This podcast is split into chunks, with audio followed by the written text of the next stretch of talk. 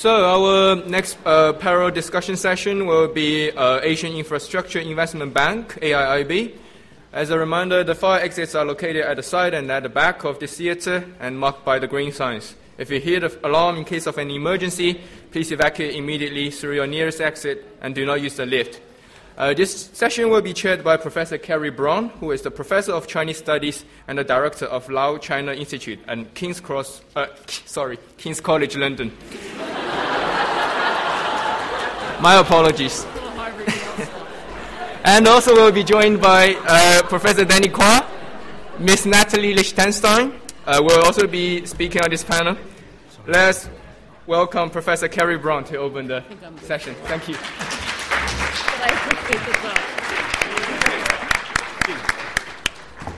That was an LSE plot. That was an LSE plot. I tell you. We try and make peace. We reach across the strait, the Kingsway Strait. Anyway, I'm, I'm very new to King's College, um, and uh, so, so I, I, think that's forgivable. I did come from the University of Sydney, but I was originally at uh, Chatham House in London um, before, so that's my background. Um, what I'm going to do is, for just 10 minutes or so, um, I'm going to set the scene. But I, am not a specialist on the AIIB, and we have speakers who are way more uh, qualified to speak about it and what its um, intentions are and what it's actually doing, uh, and also its economic implications. But I will um, talk broadly about the context, the geopolitical context. I think that's something that is obviously of interest. Um, one of the striking things about the Xi Jinping leadership is it is, in terms of foreign policy, incredibly ambitious. There have been a lot of promises made. I mean, Xi Jinping in the last 12 months has been to something like 15 countries. That's four more than Obama. Um, and, you know, this is quite un, um, unprecedented, the ways in which Chinese foreign policy now is very outward looking. I suppose it's not, un- I mean, it's something we should have expected because China's role uh, economically is increasingly important, and something like 140 countries have China as their main trading partner. And therefore, there should be a narrative of what China means, particularly to its region and to the broader world. Now, with the 56, 57 membership, I think, of the AIIB at the moment, we are looking, I suppose, for a kind of geopolitical narrative.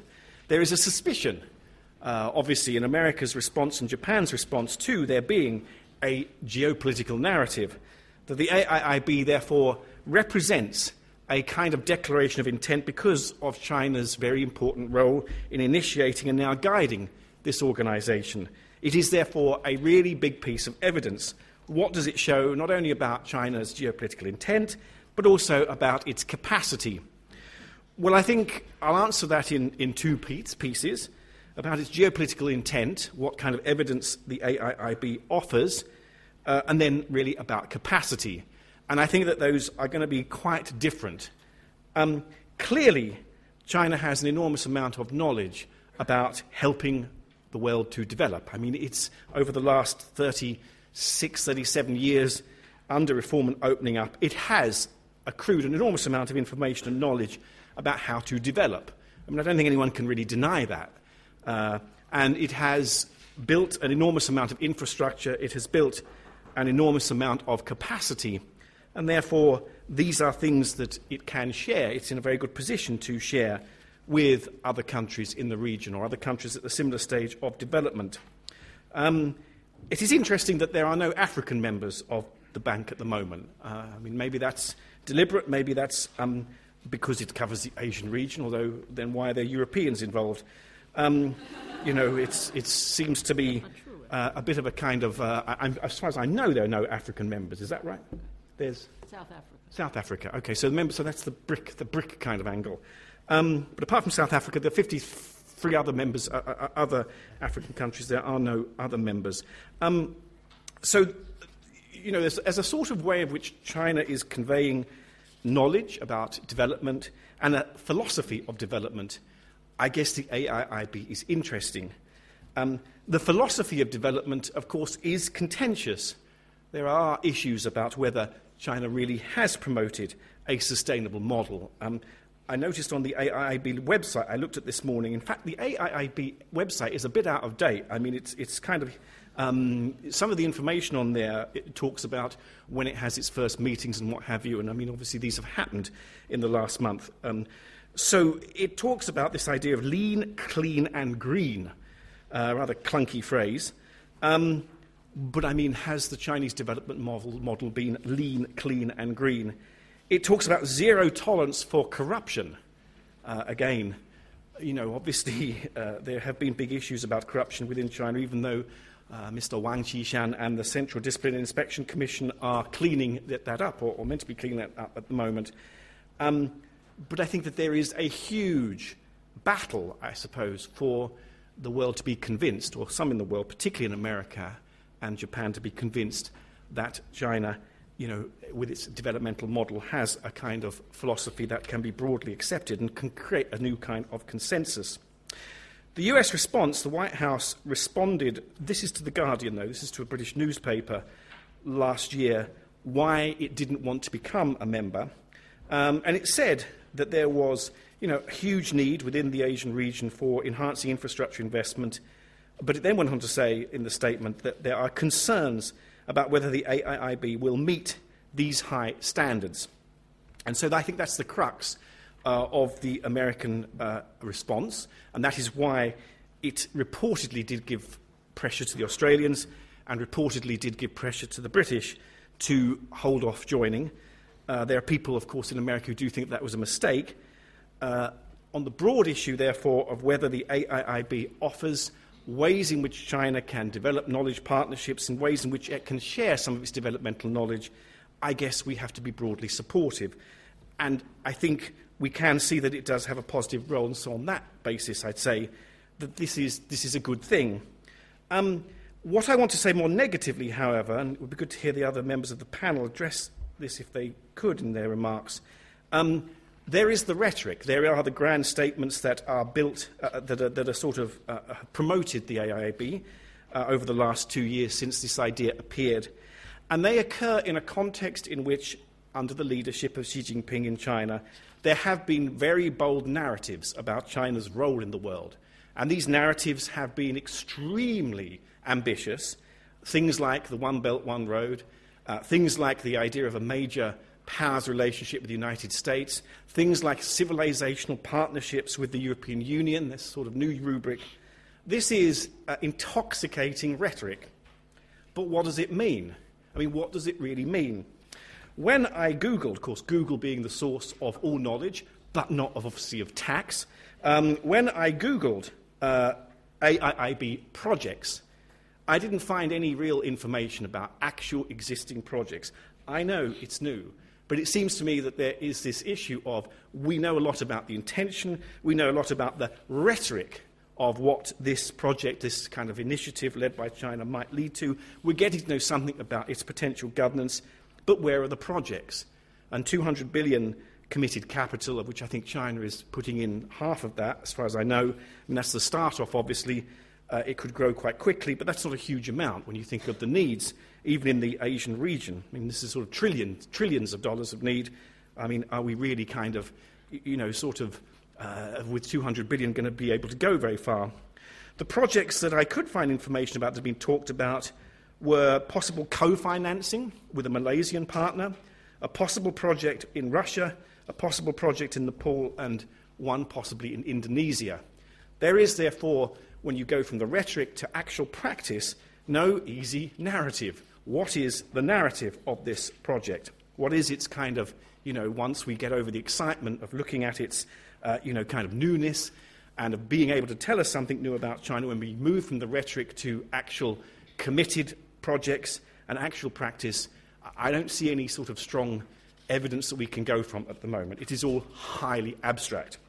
And I would say if you were going to give a critique of Chinese foreign policy at the moment, you do get a similar problem if this is a primarily, uh, if we can say that this is um, a, an instrument of Chinese geopolitical development, I mean, if it's an instrument of uh, you know, Chinese international relations, if it is a sign of what kind of uh, face China is putting towards the world, if China showing leadership of being a stakeholder, um, all very, very important.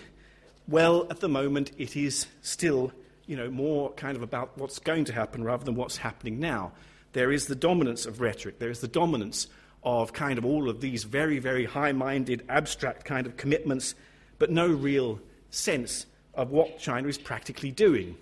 Um, I would say that that is a, a characteristic of the foreign policy uh, mindset of this leadership over the last three or four years.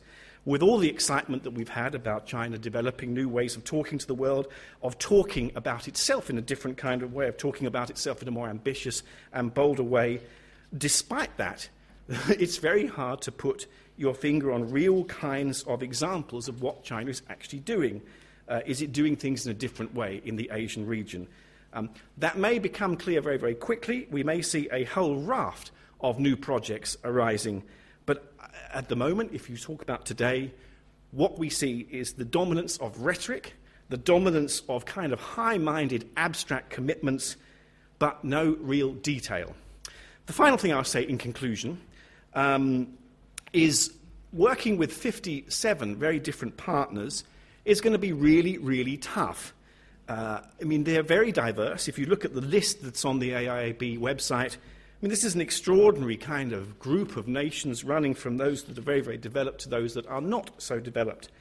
Even with the news over the last week of, you know, kind of appointments that are happening in Beijing, uh, the British, I think, have suggested that Danny, Danny Alexander uh, be appointed as one of the vice presidents, a person who has five years' experience, I think, in finance, in the political system in the UK, and before that, really had none at all, and that's completely against um, the job description that was given, uh, you know, to sort of get recruit someone.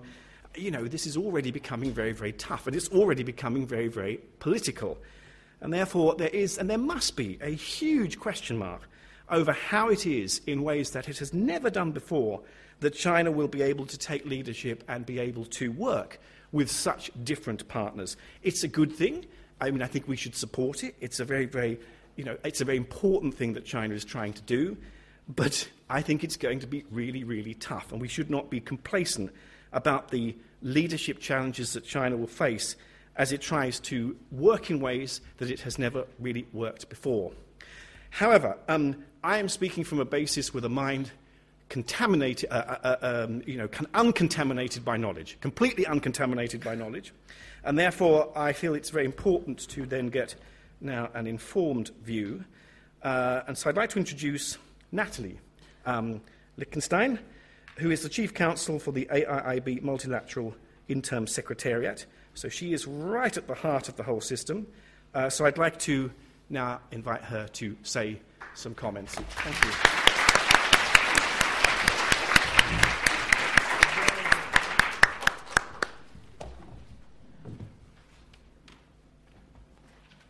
Thanks very much.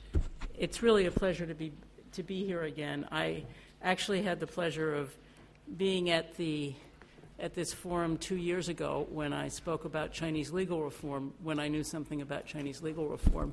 Um, and I was the opening act for uh, Professor He Weifang, who was much more interesting and knowledgeable. But today I get to talk about something that I do know a little bit more about. Um, and I suppose the first thing I should say about AIB is that for me, it will be a bank in China. It is not a Chinese bank. I worked for 30 years at a bank in Washington, D.C., called the World Bank.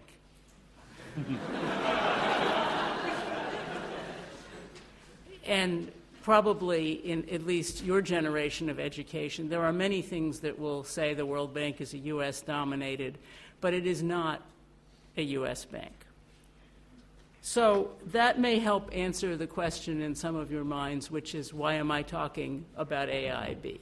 And I think it's probably useful to the AIB story, but also to what you're about to hear I spent my 30 years as a lawyer at the World Bank working on development projects for 20 years, particularly in East Asia, and a lot of the first 15 years of, of loans to China from 1980 to 1995. But I spent the last 10 years as the chief institutional lawyer um, on governance, internal governance, and the last 18 months I spent was on something called voice reform which is how to enhance the voice and participation of developing and transition countries in the World Bank Group. So I also happen to know a little bit about the difficulties of getting large multilateral institutions to accommodate different views in the world of developing countries. So perhaps I was a uniquely qualified candidate when I was asked would I help set up the AIB. So I've been there as a lawyer um, and not as an economist or a politician. So uh, you may have many more questions than I can answer on that side. But for me, where do you put AIB in the multilateral world? There's a whole series of progenitors. And let me just say a little bit about how all these different multilateral development banks are structured. Because I think without seeing you know, Professor Brown has talked about the global picture and where IAB fits. Without seeing the development picture and where AIB fits, it's a little hard to figure out what's different and what's the same. So, for almost all of these, you basically have, I used to think of it as like a credit co op. So, you have member countries put money in, and the money goes out to other members of the cooperative. Or in this case, it may not be the member government itself, it may be the energy company, it may be a private investment. But basically, countries put stuff in and it goes to those countries. Most of the time, it's to the less developed members um, of the same group. But these are really big numbers in terms of money. And so, for all of these institutions, the countries subscribe to a share and they pay in a percentage of it. And the rest of the part that they don't pay in is a guarantee, a commitment, an irrevocable com- obligation of the country in case the bank needs money to pay that the rest of it in. It's never happened that any of, for any of these banks, the countries have, have to, had to pay in the, what we call the callable part. Why am I taking you through this intricacy besides that it's LSE. Because where do you get the money to lend out if they don't pay it in? You borrow it in international financial markets. And international financial markets don't like to lose money.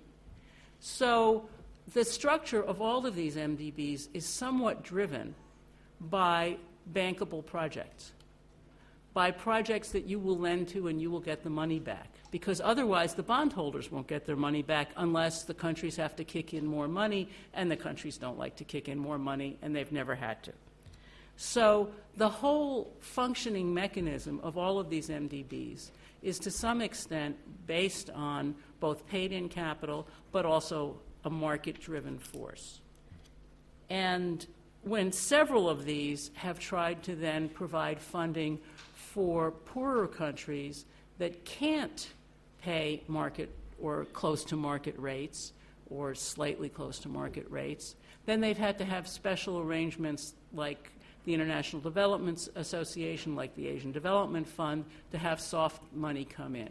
But basically, right now, AIB itself is structured like all of these. So, what were the beginnings? Well, I think you've probably seen this is on the website, I'm sure. Um, hmm.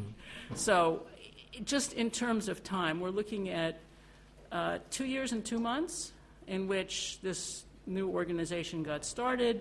It started really with 22 Asian countries in October 2014.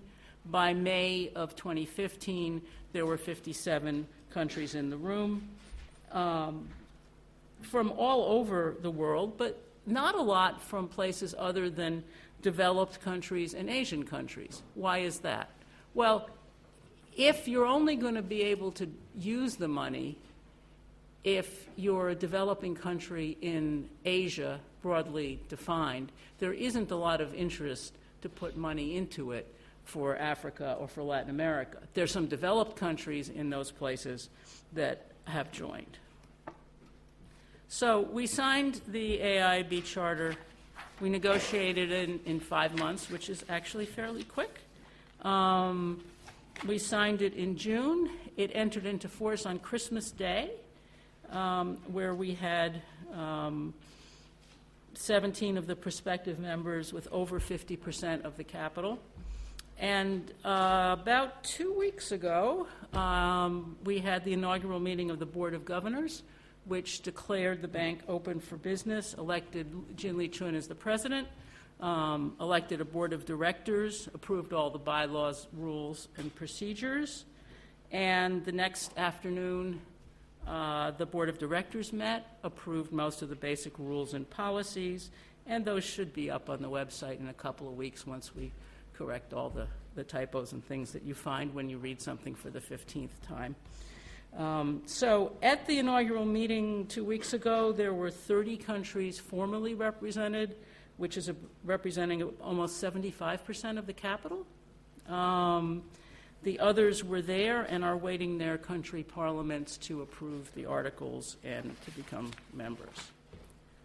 So, under the charter, what can AIIB do? And the charter is, has been on the website since June 29th. So, basically, there are two things. One is infrastructure.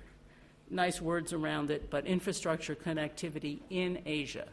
Very large definition of Asia, which has its roots in a UN definition, but basically the purpose has to be infrastructure in Asia, purpose driven institution, and also to promote regional cooperation. How will AIIB do that? These, again, this is very similar, for example, to the Asian Development Bank Charter, the EBRD Charter, a little bit better than the World Bank Charter. Um, I had to fix something. Um, so, promoting investment in Asia of public and private capital, um, utilizing its resources for development, encouraging private investment, not just public investment, and making it making funds available when private capital is not available on reasonable terms and conditions. Again, this is all bedrock for all of the MDBs. Let's go back a little bit. Membership, who can be a member? Um, so, any country that's a member of IBRD, you might already know that IBRD, which is International Bank for Reconstruction and Development, is the technical legal name for World Bank. Um, all IBRD members have to be IMF members. Um, and then Asian Development Bank members. There are a few, Asian Development Bank Charter allows, under UN rules, some other entities to be members, so there are some ADB members that are not IBRD members. The majority are what we call regional members, which is to say in Asia, and then there are some non regional members. So the balance right now is about 37 regional, 20 non regional. Um, all 57 have the potential to be founding members, which is to say that they uh, will get some special um, votes and some privileges.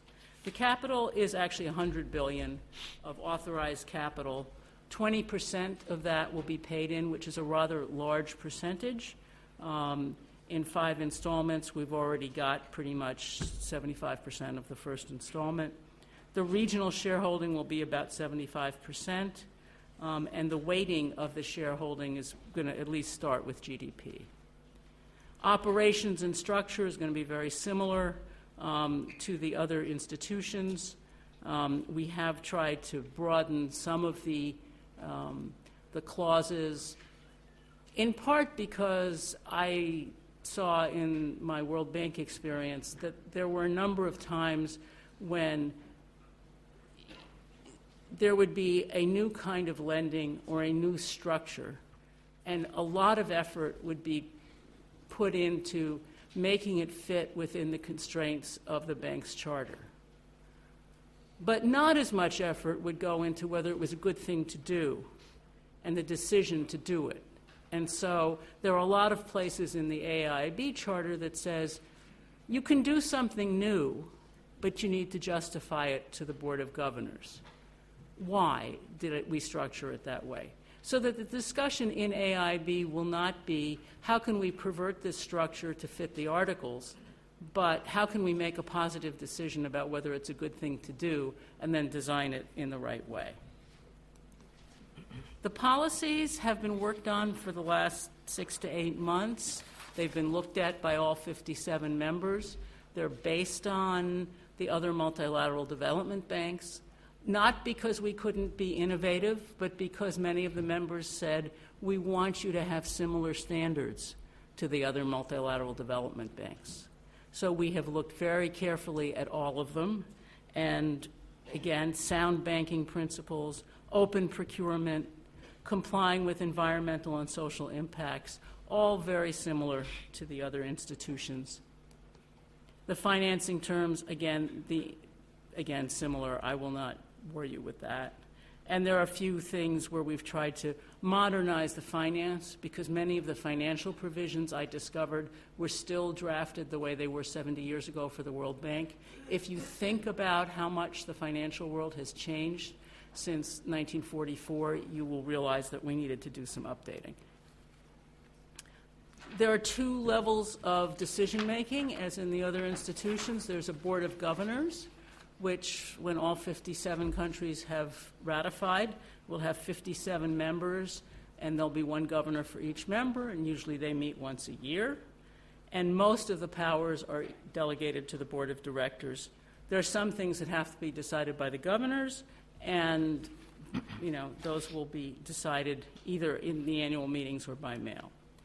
The most interesting part, I think, of the governance that has been focused on outside and inside is the board of directors. So AIB will have a board of directors of 12. That's the same size as the Asian Development Bank and a little less than half the size of the current World Bank board. World Bank has 188 countries, almost 189 now, I think, as members. ADB has something like 67. A European Bank for Reconstruction and Development, also about 60 something nine regional, three non regional. The most important thing everyone has focused on is that it will be non resident. You might wonder why is that a big deal? So, for the other, not all, but the big multilateral development banks, the board of directors, for example, sits in Manila or sits in Washington. In Washington, they meet every Tuesday and Thursday. They meet in committees on Monday and Wednesday. I don't think there are meetings on Fridays except in emergencies. They look at everything. So, what's management's role? What's the board's role? Do you know what the budget is for not just 25 directors, but 25 alternates, and at least three to 10 people in each office? So, a very large budget. Part of the lean, clean, and green is having a non resident board with quarterly meetings and electronic meetings in between and voting without meetings. How they're going to make that work will be very interesting, but I think it is a way of working in the modern world, and that is something that people have focused on as being different. The board of directors' role, again, is fairly similar. There are some specific provisions for the board's role in terms of setting up policies, deciding on bank operations, and this whole interesting question about trying to set up a special oversight mechanism that will balance out the non resident board. I think there was a sense that oversight was about physical presence, and I think oversight actually might be better done in other ways. So I see that my time is about up, but of course I could answer questions later. If you asked me what were the important things, the innovations in AIB, the non resident board, the way this transitional governance has been arranged, we've had all of the members participating, whether they've signed or not signed in all of the policy discussions. We've got more flexibility, as I explained, on things like setting up subsidiaries, new types of financing. We've updated the currency provisions. We have a disclosure provision. And the one thing we have that nobody else has is there's a gender clause. Hmm. It says that any references to one gender will include any gender. And my friends from law school know who drafted that one. Thank you.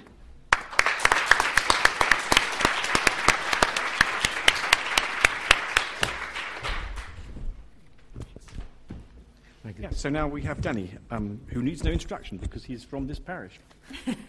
Thank you very much. It's, it's a great pleasure to get to participate in this forum and, in particular, on this panel.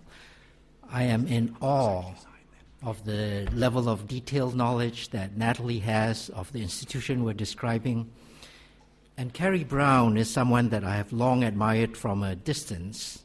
His writing is powerful, he is knowledgeable, he's given us just a brilliant start to, the, to this panel. I first met Kerry actually in Beijing when we were at a conference together. And I'll tell you what I thought then. Oh, God.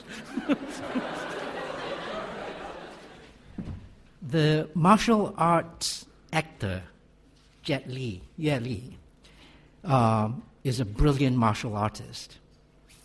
And he said that, you know, we should not misunderstand martial arts. When we say kung fu, we don't just mean fighting martial arts. You can have cooking kung fu, you have laundry kung fu. I remember looking at Kerry and thinking, Kerry Brown, his kung fu 很厉害. he is an extreme expert.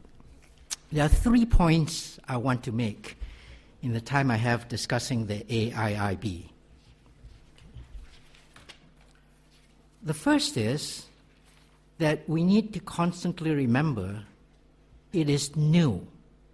Yes, it has been mentioned since 2013.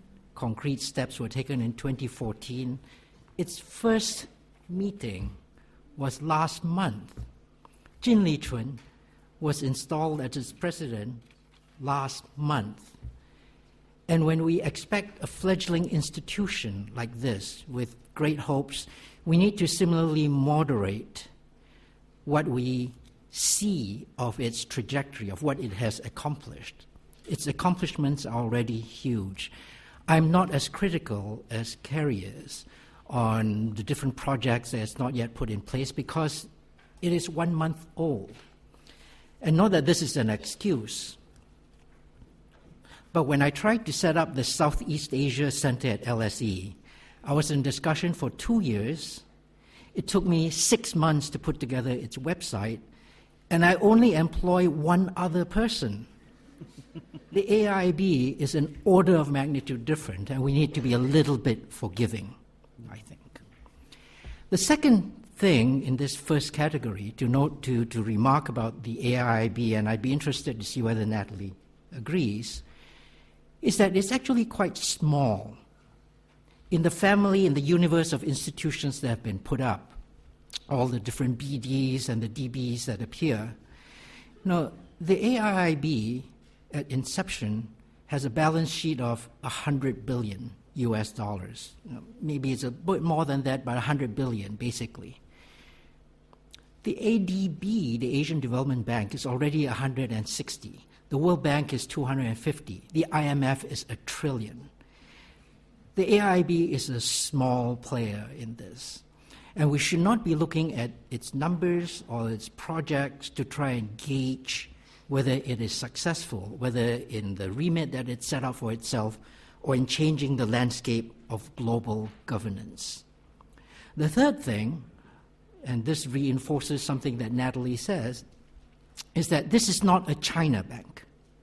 It's not even a BRICS bank. There is something else called the BRICS bank. That's the BRICS bank. This is the Asian Infrastructure Investment Bank. It's got 57 members. It is meant to be about multilateral collaboration. It's not about China weighing in, asking or demanding that something be done. It is about working in concert with at least 57 other sovereign nation states and probably dozens more in building the kinds of projects that are on offer here. This takes me to the second of the points I want to make. We've talked about what it is, we've talked about its features. What is its narrative? Well, its narrative is what it says on the tin it is the Asian Infrastructure Investment Bank. What could be more transparent than that? It's got four terms in it. It tells you exactly what it wants to do. Now, of course, beyond that, there's all kinds of different slippages going on, and it is, you know, it is that grander vision that sits behind it that gives rise to the controversy. But if what it keeps to is simply infrastructure investment, there's actually something very concrete in this. Yes, it might be that the institutions in Washington, D.C., and elsewhere also have infrastructure investment in, in mind. The Asian Development Bank also has infrastructure investment in, in mind. But the, some of the older institutions have seen mission creep They're, they're no longer so singly focused. The Asian Development Bank has a narrative about poverty reduction. It's got a beautiful story about poverty reduction. It is one that you know I firmly subscribe to, and infrastructure investment has to be part of that. But it is not the only thing that the ADB does. And in fact, when you unpack it, this idea for infrastructure investment comes from the ADB and others. For a long time now, for at least a decade, the ADB has had on its documentation, in its website, on its papers, the statement that Asia needs infrastructure. They will tell you Asia needs 800 billion US dollars of infrastructure investment every year for the next 10 years. We're talking 8 trillion US dollars. And when you stack that against what the AIIB's balance sheet is, 100 billion, it couldn't even do two months of the first year of what's needed if it put all of its resources into infrastructure investment. It is the merest tip of an iceberg, but it has a story. Now, stacked against that story, of course, are the criticisms that have been made of it. We all know how the United States for a long time now has been critical of what the AIIB structures might turn out to be, that it will lower environmental standards, it will not be sufficiently aware of, of procurement safeguards, lending requirements will be relaxed. In a word, it will lead to a more corrupt world. There will be cronies built along the way, and all this money will go to no good purpose. I'm from Malaysia. I know what government corruption is. And right now, it is cheap talk in both directions.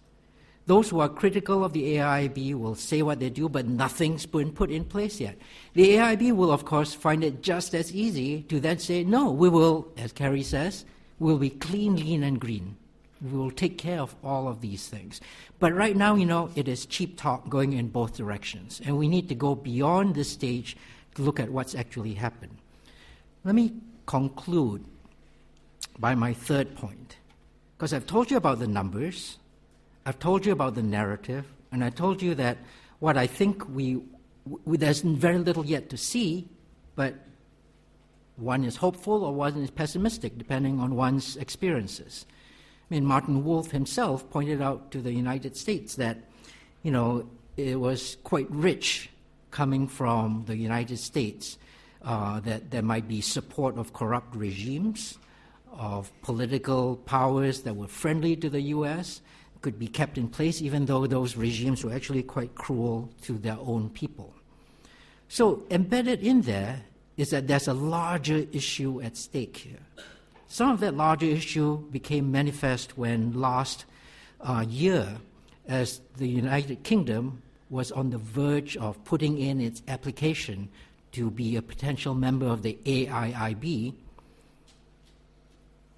the United States stood up and accused the United Kingdom, its longest ally ever, of constant appeasement of a rising power. There was something very large at stake here. It wasn't just signing up to a tiny cousin of the ADB who was going to be building bridges. Something else very large was going on. What is that very large thing going on? You know. I, for these things, I always go back to Francis Fukuyama. Francis Fukuyama, in the collapse of the Soviet Union, declared the end of history. And he, his writings and others have led people to thinking that the version of liberalism and democracy that Fukuyama describes is the only viable solution to the long term problems of human history. That there is a war in the space of ideas out there. That the AIIB, small and new that it is, concrete in its narrative that it is, is challenging. It is the space of ideas that matters. And Fukuyama himself, just um, last month, weighed in again. And this helps us think about what the AIIB's significance is. Fukuyama wrote just earlier this month, actually China's model, he's thinking about the AIIB, is based on massive state led investments in infrastructure. China builds roads, ports, electricity, railways, and airports, and these facilitate industrial development. That is its model of development, and that's what it wants the emerging economies to be thinking about. American economists, Fukuyama goes on to say, don't think this way. He said, We focus on investments in public health, in women's empowerment, in support for civil society, and in anti corruption measures. Now, never mind, the empirical reality is actually not as distinct. The two development models aren't as separate. You know, it was as late as the 1970s that the United States was embarked on building the U.S. federal highway system. And what was that done with but massive state led investment? It's been a huge success. And it is China, after all, that for decades has talked about women holding up half the sky and is even now on this brutal anti corruption campaign. The difference between these two is not stark. But what the four words Asian Infrastructure Investment Bank puts on the table in this space of ideas is now a competition. It's a competition for how we do development. That's where I think the AIIB sits most critically. Thank you very much.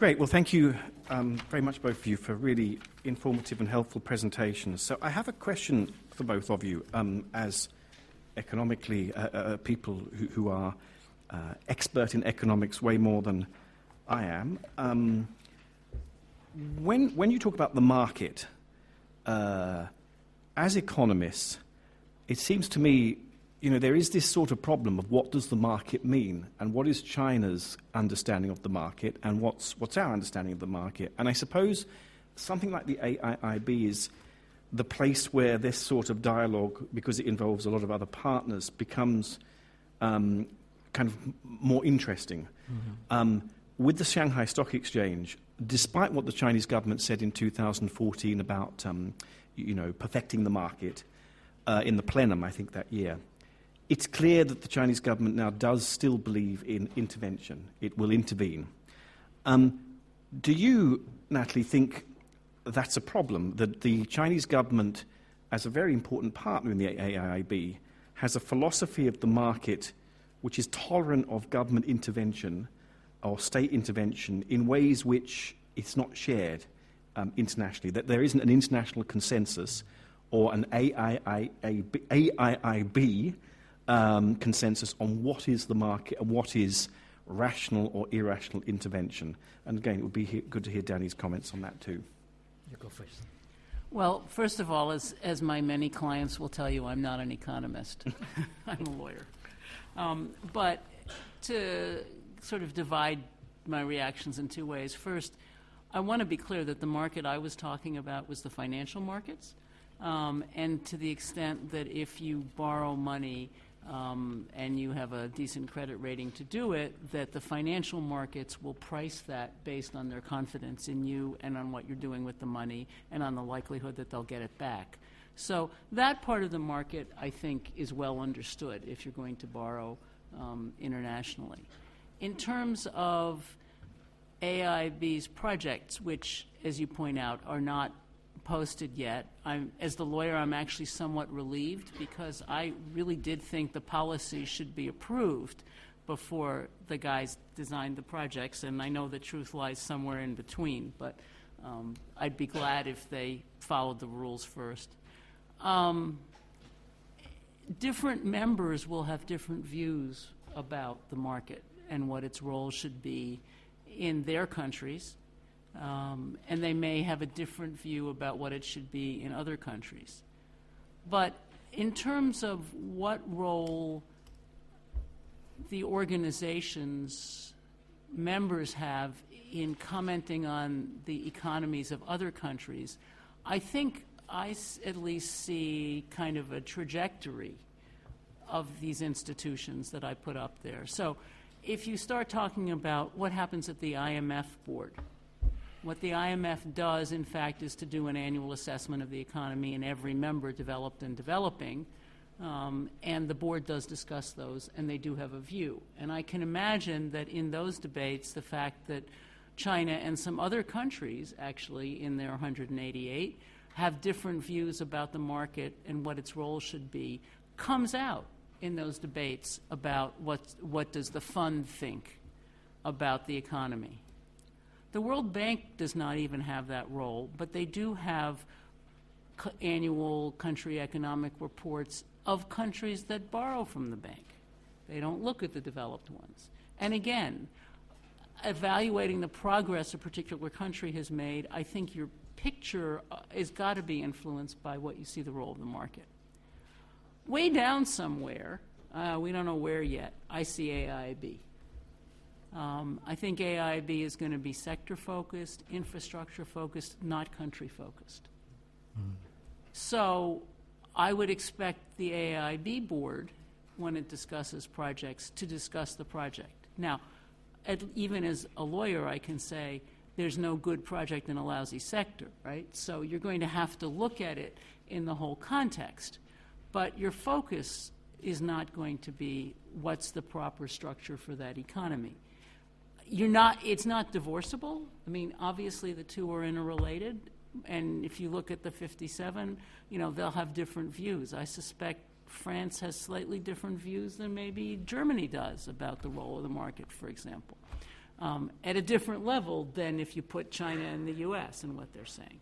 So it's not to say it's not an issue, but I think it's actually kind of an interesting issue. Thank you. There, thank you for the bringing in the discussion of the Shanghai and Shenzhen Stock Exchange and the actually very unfortunate, unhappy experiences that all of us have had. No one comes out of this experience looking good, I think. Um, the, it was, it's very optimistic that we want to think that we should run our markets, our financial markets in particular, based on principles. Um, those principles about financial markets come from economic thinking that says that, on the one hand, you want financial markets to be healthy, well functioning, because, look, they allow a source of revenue for businesses that's different from going to stodgy banks who, who don't like to take risk. The markets will appropriately price risk, and your good idea will get rewarded. Second, in China in particular, it gives a vehicle for savings for the poor Chinese consumer who is otherwise repressed by a financial system whose interest rates are kept low, and so Chinese savers don't get the proper returns on, on what they ought to what they ought to. Now this view, this idealization, is an economic idealization. And it says that when we look at markets, not only are they used as an instrument to improve economic well being, markets, financial markets, are a mirror that help us understand the health of the economy. And in that light, what's happened with Shanghai and Shenzhen reflects extremely badly on the state of China's economy. That's the idealization. What's wrong with that picture? Well, here's what's wrong with that picture. The view that financial markets properly reflect the health of the economy comes from the idealization that how financial markets trade is the exchange and interaction between myriads, many, many millions of well informed traders they go into markets having read corporate reports, understood the way interest rates are going to go, understand the state of the global economy, and then they take an appropriate position on the Shanghai A bonds or Shanghai A instruments. That's not what happens in China. Most of China's traders in the financial markets are retail investors, they're mom and pop investors. They spend zero time thinking about corporate reports. They're in there because it's a casino. They think they can make a lot of money. They want to go in there, they get out quick. This is a characteristic not just of China's financial markets, but of many financial markets across the emerging world. China's financial markets are thin. Shanghai and Shenzhen, even at their peak, were 40% of China's GDP. Contrast that with Western advanced economies, where our stock markets are 120% of our annual GDP. China's markets are thin, they are a casino. And even in Western advanced economies, Paul Samuelson, the great American economist, said that, you know, our Wall Street Journal, our Wall Street market, sorry, our Wall Street, our Wall Street financial market is such a good predictor of the state of the economy In the last 20 years, it's already predicted nine of the five recessions we actually had. Even in the West, nobody thinks that financial markets are really that accurate a barometer of the wealth. And yet we turn around and we apply this to criticize China when its poor set upon policy regulators try and make do with a thin, volatile financial market. You know, there is a market fundament, there is some practitioners, some observers say that we should have, we should take the view, I'm not accusing you, Kerry, of this, but we should take the view of market fundamentalism. Markets work well when they're totally uninterrupted, unregulated.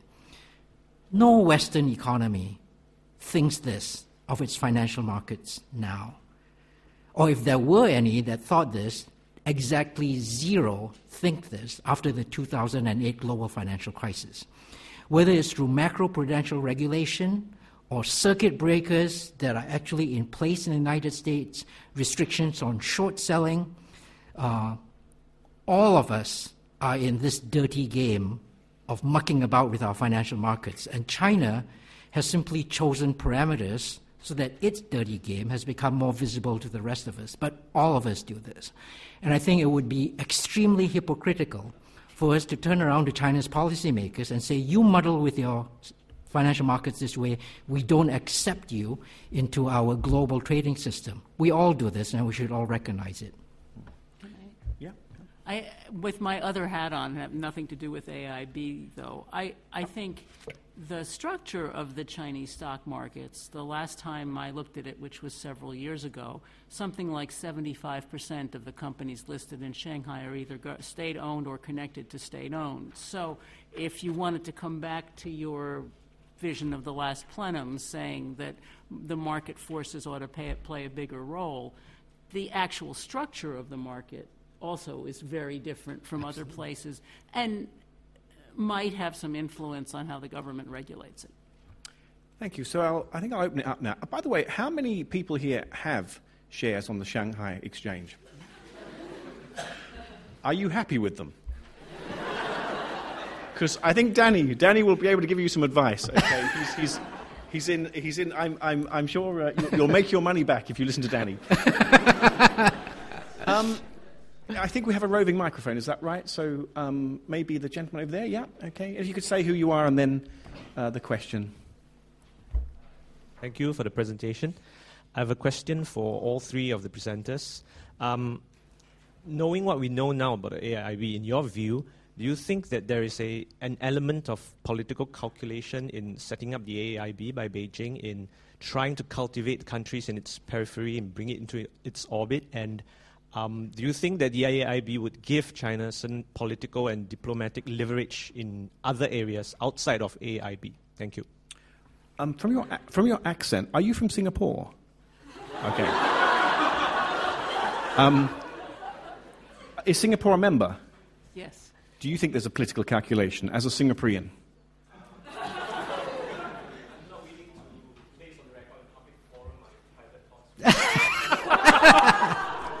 you really are a Singaporean, aren't you? okay. I, um, well, right, I, am happy to go first. Yes, so, Danny. speaking as completely uninformed, I'm not an insider. I'm just completely just as an outsider looking, trying to go through the entrails. If there was a, poli- I mean, there has certainly been a political payoff. But my impression is that it is accidental. I think what emerged was a frustration with how the traditional institutions were, you know, uh, were dragging their feet through U.S. Congress and elsewhere. You know, no one's fault; it's just the system, and certain changes were not being were not being seen. And the way I've heard a very senior person describe this, not from China, describe this, he said, "You know what? It looks to me like China decided to get together with a few friends." and put together an institution that could get something going. And then they were surprised because all of a sudden, major players like the United Kingdom and elsewhere wanted in on this. All of a sudden, it became something bigger than what they thought it would be. I don't think there was an insidious, shrewd calculation. They were surprised along with everyone else. What that says is the time has come. something different needs to, to come up out there. Well, in terms of political motivation, uh, certainly I'm not privy to anybody's political motivations. But as a taxpayer in a country that didn't join yet, um, I always assume that my government should act in the interest of the country. Um, so I would assume China's leaders were thinking about their vision of what was good for China in setting this up. And in their vision of what was good for China, presumably was more infrastructure in Asia because it would be good for China. Um, and how would you do that? The how would you do that piece I can address from my own knowledge because if China or probably anybody else wanted to put that kind of money, it's let's say 30 billion, into the World Bank or the ADB, those institutions are also based on weighted voting, which is to say you get one share and one vote, and then there are a few other basic votes to equalize a little bit. So, in order for China to get put more money in and get more votes, somebody else has to lose votes. Um, and the United States and the World Bank, for example, and Japan and the ADB are generally not willing, without some other big, you know, feature, to have their voting power reduced. Some of them, the U.S. is pretty close to its veto limit. The major decisions in the World Bank only one actually requires an 85% majority. Mm. So the U.S. is not really going to want to go below 15%. They need to stay about 16. Mm. So China couldn't put the money into the existing institutions and get votes for it. They could have given the money to a trust fund or something like that, but every country has some limits to how much they're willing to put money at the disposal of these institutions and not have a say over what they do with it. So I can understand the constraints, and I can also see some of what I think Kerry was alluding to in his initial remarks, which is, and so what's a better thing for China in its national interest to do with the money? Put it into China Development Bank or set up a new institution that's part of the constellation of international organizations um, and join together with others? You know, history will tell whether that was a good idea or not. I have to assume it was politically motivated. I assume, you know, from what I've seen, countries' positions in these institutions on different issues also are politically motivated sometimes. But, you know, we all have charters that say only economic considerations shall govern what happens. So you keep pushing. Is Malaysia a member at the moment? Yes. Malaysia is a member. Was it was it a founding member or it was? There, well, at this point, there are 57 countries that signed. They're all okay. have the potential of being. They either are founding members or if they they have to complete their ratifications in 2016 to become founding members. I have heard it said, and I have seen President Jin quoted as saying there are many other countries that would like to become members, and when they do, they will not be founding members. Great. Another, uh, maybe the gentleman in the blue there. The, the, right Uh, thank you. I'm a accounting finance student from LSE, and you know, when accounting students heard about investment banking, they always feel so very excited, and it also includes me. Uh, so I just want to ask some questions to Professor Brown. And uh, you have said that China has never nevertheless such partners, and also there's no revealing of what actually China is right now doing. But I just want to ask, what do you think the most important function that AIIB should perform and also, can you comment some of your general expectation of AIIB's performance, maybe in the short run, like five to 10 years, or even in the longer period? Or you may just think that it's just a kind of impression, impression management of China towards the rest of the world to show the growth and the prosperity of China right now. Thank you. Uh, can I ask one more question? You can, yes, please, while I try and work out what I say to that one. uh, I'm a student. I'm studying uh, at the London School of Economics. I'm studying math and economics. So, as you mentioned in your speech, um, the AIIB, there's uh, the field transparency is really tough to be successful, and it has become more practical nowadays. So, I want to ask. The uh, first question is. Uh, do you think, uh, like some other international banks, the World Bank, the IMF, the ADB are all in- independent agencies, or they, there are some government intervention in their decision makings? So, uh, one more question is, so. Because I need, to, I need time to answer. I need, I need time to think about the answers to that one too. So carry on. Carry on asking Very questions. quick, quick question. Quick question. so a few months ago, uh, the president of ADB asked the minister of finance in China, Lou Jiwei, uh, is the is the Western rules uh, the AIIB should accord with the Western rules. Western rules is the best practice. So, do you think the Western rules is the best practice for AIIB? Do you think we need we don't need any changes for our own situation, our Asian situation? Do you think we need to accord with the Western rules? Thank you.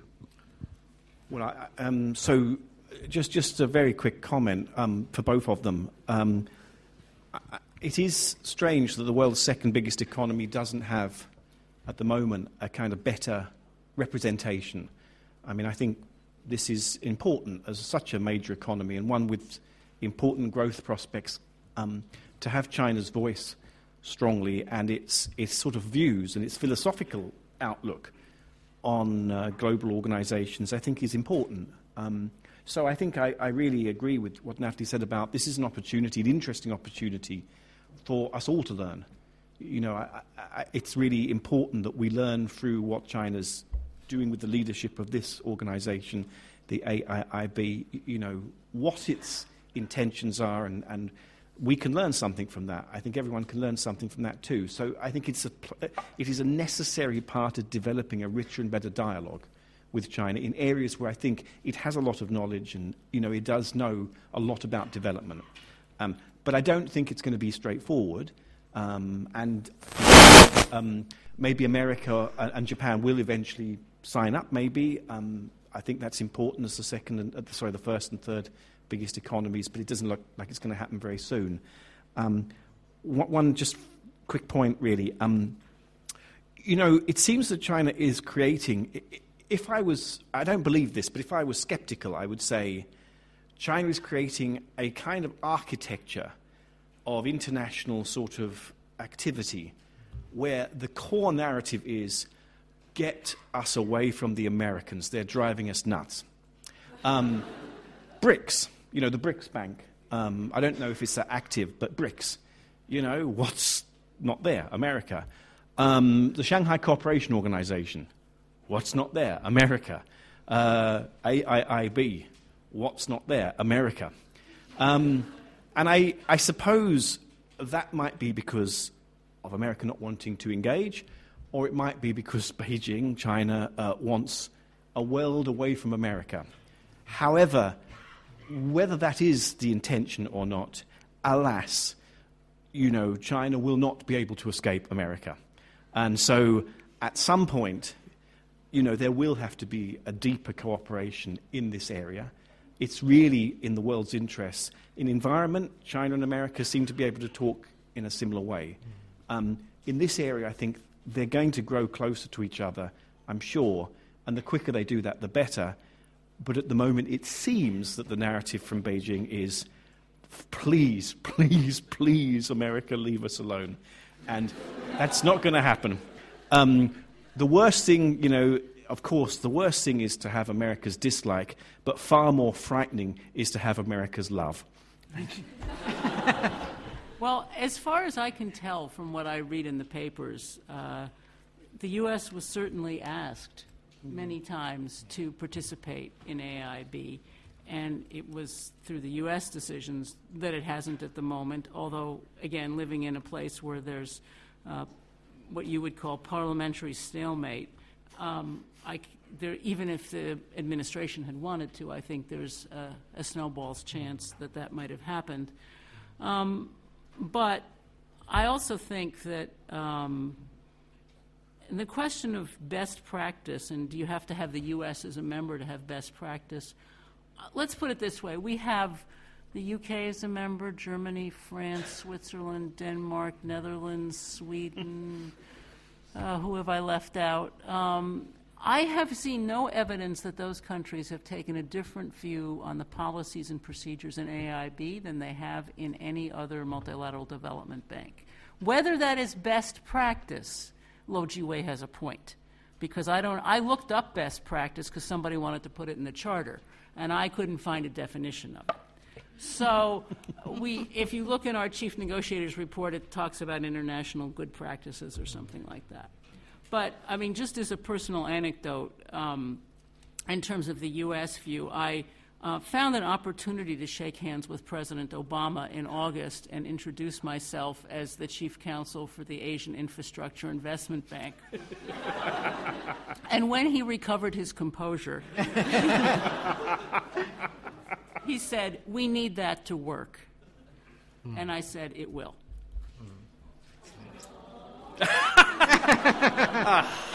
oh my God. Right, D- Danny, do you want to say anything about that? Excellent. um, no, Natalie's already done. And maybe the lady. Um, yeah. So maybe just one f- final two questions. So the lady uh, in the middle, uh, wherever the mic is. So and then maybe uh, the lady sort of halfway, uh, well, well, three, three quarters of the way up. Yeah. So the lady here. Hello, thank you for the presentation. I'm a student at UCL studying economics and statistics. I noticed that another concept together with AIIB is the internationalization of renminbi. Uh, however, recently there have been news reporting that AIIB will only give out loans in US dollar. And consider the financial market challenges that China is facing right now, I have two questions. Uh, number one is whether the liquidity of US dollar in the global uh, economy will affect the function of AIIB? And secondly, does this uh, measure means that China is becoming less passionate about pushing the process of renminbi internationalization? Thank you very much. Okay, and then the lady, yes, just there. Yeah. Uh, hello, uh, I'm a master student of local economic development, and I have two questions. The first one is, uh, I wonder how do you think about the role of public-private partnership in infrastructure, and would the AIIB uh, encourage it or consider it? And the second question is, what is the strategy of AIIB on the appraisal and evaluation of infrastructure? For example, on cost benefit analysis, would there be a common framework or there would be a localized one? And which one do you think is more suitable and more practical for AIIB? Thank you. Okay, so maybe Danny on the renminbi yeah. question. And, uh, okay. Okay, the, so the, the, the question has to do with the tension between what China intends for the internationalization of its currency. Not, of course, the sole preserve of the AIIB. I mean, AIIB is, is one of a number of institutions that China is involved in building. And I, I, don't, I don't think it actually mentions the RMB in its charter. But nonetheless, it's a common perception out there about how you know, China is trying to internationalize its currency. I think two things that might be useful to point out. First is that US dollar remains the world's reserve currency. There's no two ways about it. Yes, it's true a few months ago, China, the RMB was accepted into the bundle, into the, the, the basket of uh, the basket that makes up the IMF's SDRs, but it's still a tiny fraction of the you know of the volume of transactions, the quantity of assets they actually held out there. And if you want to be engaging in transactions that have high liquidity, it's the US dollar that remains the name of the game. There's a very unfortunate consequence of that. I discovered. I th- discovered that China actually pays a lot of its Ch- Chinese government pays a lot of its staff who are stationed overseas in fixed quantity of RMB, but it pays them in U.S. dollar equivalents. The consequence of that is that when the RMB declines against the US dollar, you induce severe bouts of depression among Chinese government servants outside of China. They look at their take home pay and they go, Where is my country going? My take home pay is getting smaller and smaller. It should stop doing that for the, what it pays its civil servants. But in terms of what the AIIB is going to uh, engage in financial transactions, I think it makes a lot of sense, consistent with the internationalization of the RMB continuing, for these transactions to occur in US dollars. There's no inconsistency. So, in terms of AIIB itself, its capital is denominated in US dollars. That means the unit of account for AIIB is US dollars. The unit of account for the World Bank is the 1944 gold dollar, which has since been interpreted to be uh, some percentage of current U.S. dollars. So the bank can still lend money in other currencies. All of the MDBs do. But I certainly would hope that they won't do that until they have a financing structure that can prevent risk, um, because that is what all of these institutions are about. On the other hand, at least when I was in the World Bank, you also want to look at the currency when you look at the particular project and to see what makes the most sense. In any case, the borrower is going to take the currency risk, not the bank. But you have to look at what facilities you have available for hedging, et cetera. So, in terms of the capital of the bank, it's still U.S. dollars. Um, I expect that because the headquarters is in Beijing, we'll have a lot of expenses that'll be in renminbi. Um, and I did head for the ATM a couple of weeks ago when I was in Beijing. But um, mm, I think mm. that, you know, that in terms of the institution, that that's not going to change. In terms of public private partnerships and appraisal standards, again, I think those will be completely based on best practice. Um, whether there's in fact a difference between ADB appraisal standards, World Bank appraisal standards, and EBRD appraisal standards, I suspect my colleagues will have highlighted that and picked one. Um, but I don't think there's any intent to reinvent the wheel where it doesn't need to be reinvented. That said, I do think that um, President Jin do, does intend the bank to be lean, clean, and green. So part of lean is borrowing from others, but part of it is slimming down the process and seeing what you really need to do. And any institution that's been around for 50 years as the ADB or 70 as the World Bank or 20 something or 30 for EBRD, you do get encrusted. You do have things that could be slimmed down. And so taking a hard look at those would be good. There's one other subject I forgot to cover. Oh, gosh. Um, that was. Um, appraisals. No, no not in the. I answered that one, but I in my slides when I used to give this talk for the World Bank, there was always a question about jobs. Oh, yeah. Hmm. Some of you might have been thinking about that. Um, AIIB will start hiring staff. They already advertised, as you mentioned, five VP jobs, nine director general jobs, and 25 other jobs, and they will all be advertised on the website. I think that part of the lean, it will be starting up slowly. I don't think we, the management, wants to hire people and not have the right mix and the right things to do. Recruitment is global. There will obviously be some support staff positions that may be advertised locally. Again, we're looking at the personnel policies of all the other MDBs. We're not trying to have a Chinesey version of it. Um, so you should look at the website. Um, you should not be surprised if things don't start right away. But that said, I have to say, I spent a long time in Washington telling lawyers who would apply that 75% of the resumes we got for every job were U.S. nationals. Mm-hmm. and you're an international organization that's looking for a broad range of nationalities. So it is very hard for U.S. lawyers to get jobs at the World Bank. That's mm-hmm. why they stay for 30 years, because they don't want to let anybody else in. Um, but equally, I have to say, I think it is going to be difficult for Chinese nationals to get jobs mm-hmm. at AIIB. There will be lots of Chinese nationals, but the competition, I suspect, will be fierce. Mm.